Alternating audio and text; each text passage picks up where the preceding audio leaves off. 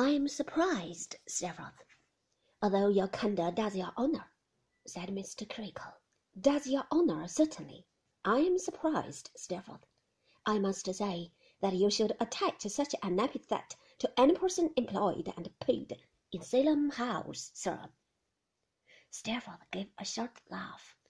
That's not an answer, sir, said Mr. Creakle, to my remark. I expect more than that from you, Steerforth. If Mr. Mell looked homely in my eyes before the handsome boy, it would be quite impossible to say how homely Mr. Creakle looked. Let him deny it, said Steerforth. Deny that he's a beggar, Steerforth? cried Mr. Creakle. Why, where does he go a begging? If he's not a beggar himself, his near relation's one, said Steerforth. It's all the same. He glanced at me, and Mr. Mell's hand gently patted me upon the shoulder. I looked up with a flush upon my face and remorse in my heart, but Mr. Mell's eyes were fixed on Steerforth. He continued to pat me kindly on the shoulder, but he looked at him. Since you expect me, Mr. Creakle, to justify myself, said Steerforth, and to say what I mean, what I have to say is that his mother lives on charity in an almshouse.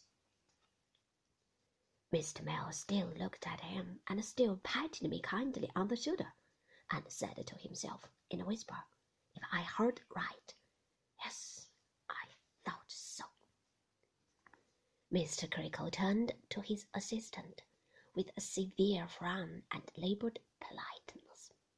Now, you hear what this gentleman says. Mr. Mell, have the goodness, if you please, to set him right before the assembled school. He is right, sir, without correction, returned Mr. Mell in the midst of a dead silence.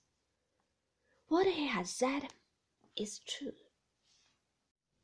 Be so good, then, as declare publicly, will you? said Mr. Creakle, putting his head on one side and rolling his eyes round the school. Whether it ever came to my knowledge until this moment? I believe not directly, he returned. Why, you know not, said Mr. Creakle, don't you, ma'am? I apprehend you never supposed my worldly circumstances to be very good, replied the assistant. You know what my position is, and always has been here. I apprehend, if you come to that, said Mr. Creakle, with his veins swelling again bigger than ever, that you've been in the wrong position altogether, and mistook this for a charity school. Mr. Mell, we'll part, if you please. The sooner the better. There is no time, answered Mr. Mell, rising, like the present. Sir, to you, said Mr. Creakle. I take my leave of you, Mr. Creakle, and of all of you, said Mr. Mell, glancing round the room and again patting me gently on the shoulder. James Steerforth, the best wish I can leave you is that you may come to be ashamed of what you have done today. At present, I would prefer to see you anything rather than a friend to me, or to anyone in whom I feel an interest. Once more he laid his hand upon my shoulder, and then, taking his flute and a few books from his desk, and leaving the key in it for his successor, he went out of the school with his property under his arm.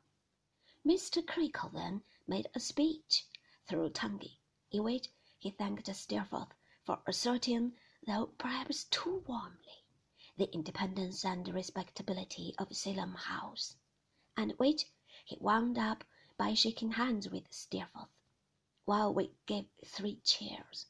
I did not quite know what for, but I supposed for Steerforth, and so joined in them ardently, though I felt miserable.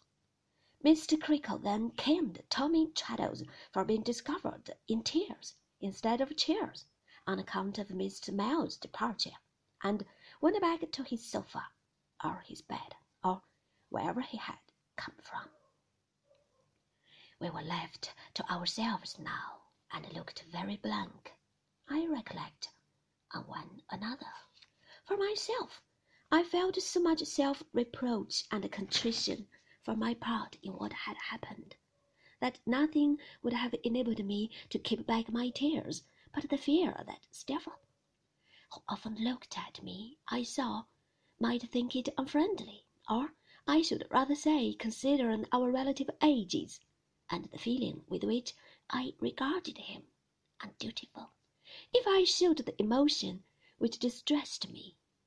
He was very angry with Traddles, and said he was glad had caught